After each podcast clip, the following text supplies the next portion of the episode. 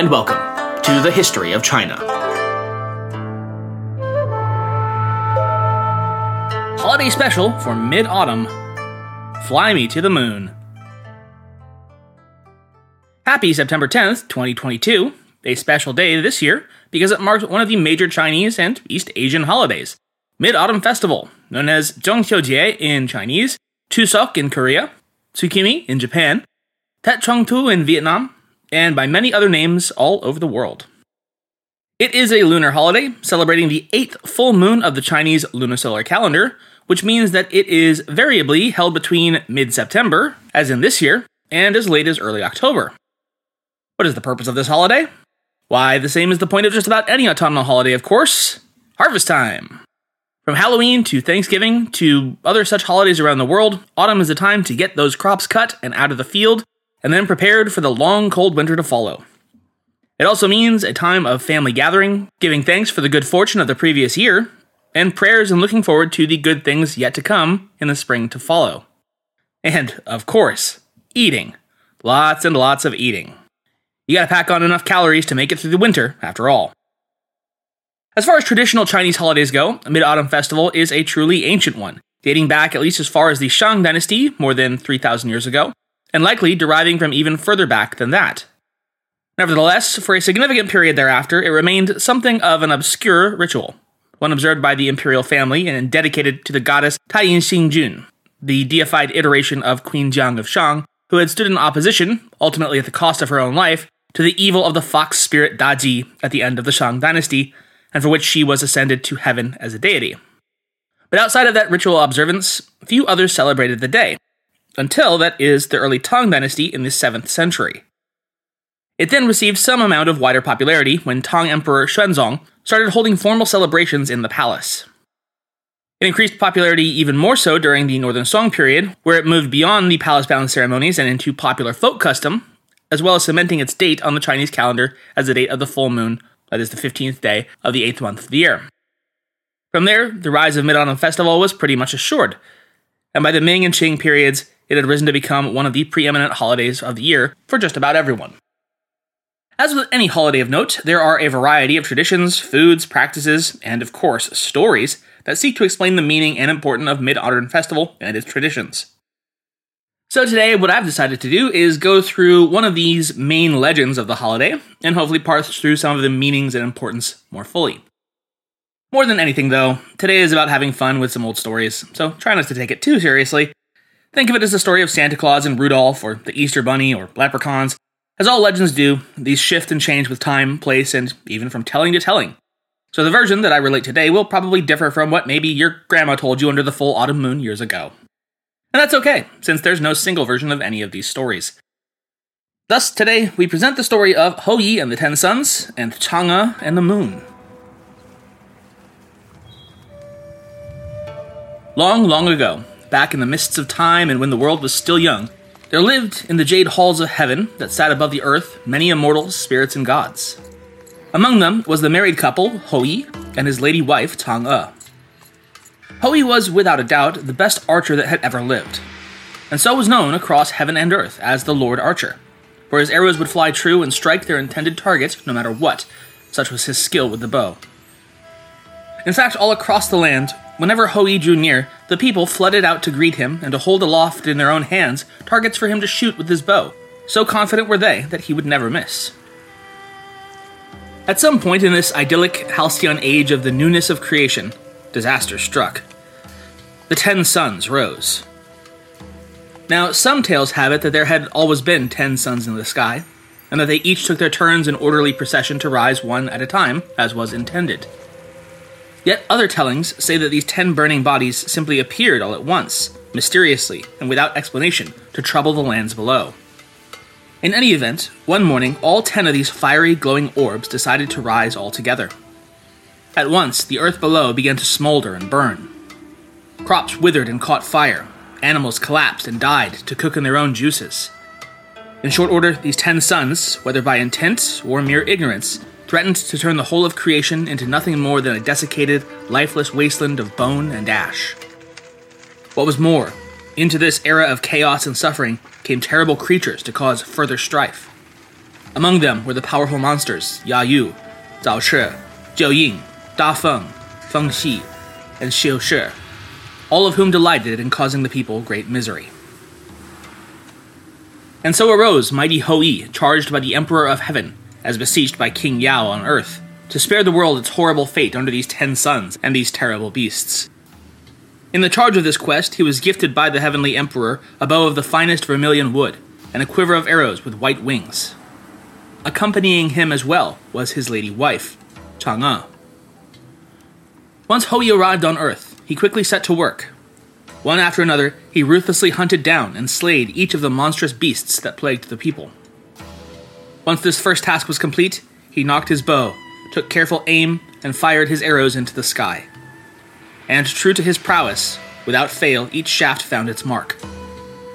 The suns began to dim, and one after the next fell darkened out of the sky like stones dropping from a great distance. When they hit the ground, it turned out that they were, in fact, golden crows, though each was now quite dead, its flame extinguished. Hou Yi, every inch a peerless hunter and warrior, was soon lost in the immediacy of his craft, and did not think much ahead. That is to say, he had every intention of shooting all ten of his arrows at all ten of the suns in the sky, heedless of the eternal freezing night that would surely follow. Fortunately, King Yao thought ahead, and knew that he and the entire Earth would need at least one sun remaining in the sky if any one of them were to survive. And so, he secretly stole one of Hou Yi's arrows before it could be drawn. As such, when Hou Yi had nocked and fired his final arrow, lo, there was still one sun in the sky to shine on. Triumphant, Hou Yi was hailed as the savior of the earth and its people from the Ten Suns.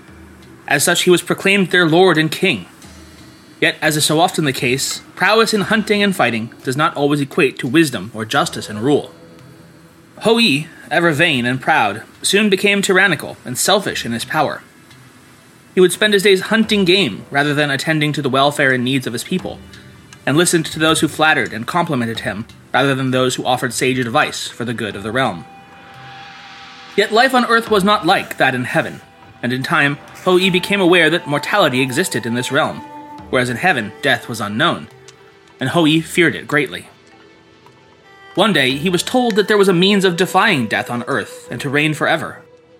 By making an arduous trek into the wilds of the far west to a holy mountain known as Kunlun, he could find a magic elixir pill that would grant him immortality, like that which he had known in heaven. Thus, Hou Yi left his kingdom in the hands of his favorite advisor, Peng Meng, and set out for the ends of the earth to find this elixir of immortality. Long and far he traveled, through lands unknown and facing perils and foes unimaginable, until at long last he came to the slopes of holy Mount Kunlun, at the very precipice of the world. The mountain was vast beyond reckoning, with eight gates of ascent, each guarded by a terrible beast. At its peak there sat 100 immortals, all meditating in repose, and at their center sat on her throne Xi Wangmu, the Queen Mother of the West. Heedless of the dangers, Hou Yi boldly made his ascent, defeating the Guardians and gaining the summit of Mount Kunlun. There, as reward for his bravery, as well as for his victory over the Ten Suns and the monsters that covered the earth, the Queen Mother duly gave one of the elixirs of immortality, a mark of his courage and proof against death itself. Victorious, Hou Yi returned home to his kingdom and his queen, Chang'e. His return, however, would not prove to be a happy one. In his absence, his minister, Peng Meng, had usurped many of his powers as king. Worse yet, his wife, Chang'e, seeing the sort of feckless tyrant his rule had turned him into, resolved that, husband or not, Hou must not be allowed to rule forever as an immortal on earth. Thus, one day, while he was off hunting, Chang'e secreted herself into Hou Yi's chambers and found his prized immortality elixir, which the Lord Archer had not yet taken into himself. Before she could decide what to do, however, Minister Peng Meng burst into the room, intent on taking the elixir for himself and thus gaining its powers over death. With little else she could do, Chang'e quickly consumed the elixir herself. As the energies coursed through her, Chang'e found that she was no longer bound to the earth and began floating up and away from the clutches of Peng Meng and his minions. As she continued to ascend, Hou Yi spied her as he hunted in the woods. Realizing what had happened, and unwilling to lose his precious gift of immortality, he nocked one of his magical winged arrows and took aim at his wife with his heavenly vermilion bow. Yet even as he prepared to fire, such was his love for Chang'e that for the first and only time in his life, when he let his arrow fly, it did not strike its intended target, but sailed harmlessly past, for he could not bear to do her harm. Lady Chang'e continued to ascend, and though she missed her husband greatly, knew that she could not return to Earth or let Hou Yi have access to the immortality he so coveted. As such, she decided to make her new home on the closest body to the Earth, the Moon. There, she expected to live in solitude. But to her surprise, she found there on the lunar surface an unlikely companion. A rabbit of the purest jade also made its home there. Wishing to help Lady Chang'e return to the earthly home she so missed, each night the jade rabbit would attempt to prepare for her an elixir to return her from her lunar exile. And though it never got the recipe quite right, it would never cease in its quest to help its friend. Meanwhile, back on Earth, Hou Yi likewise dearly missed his wife, and had come to regret that his single minded quest for immortality had cost him his true love.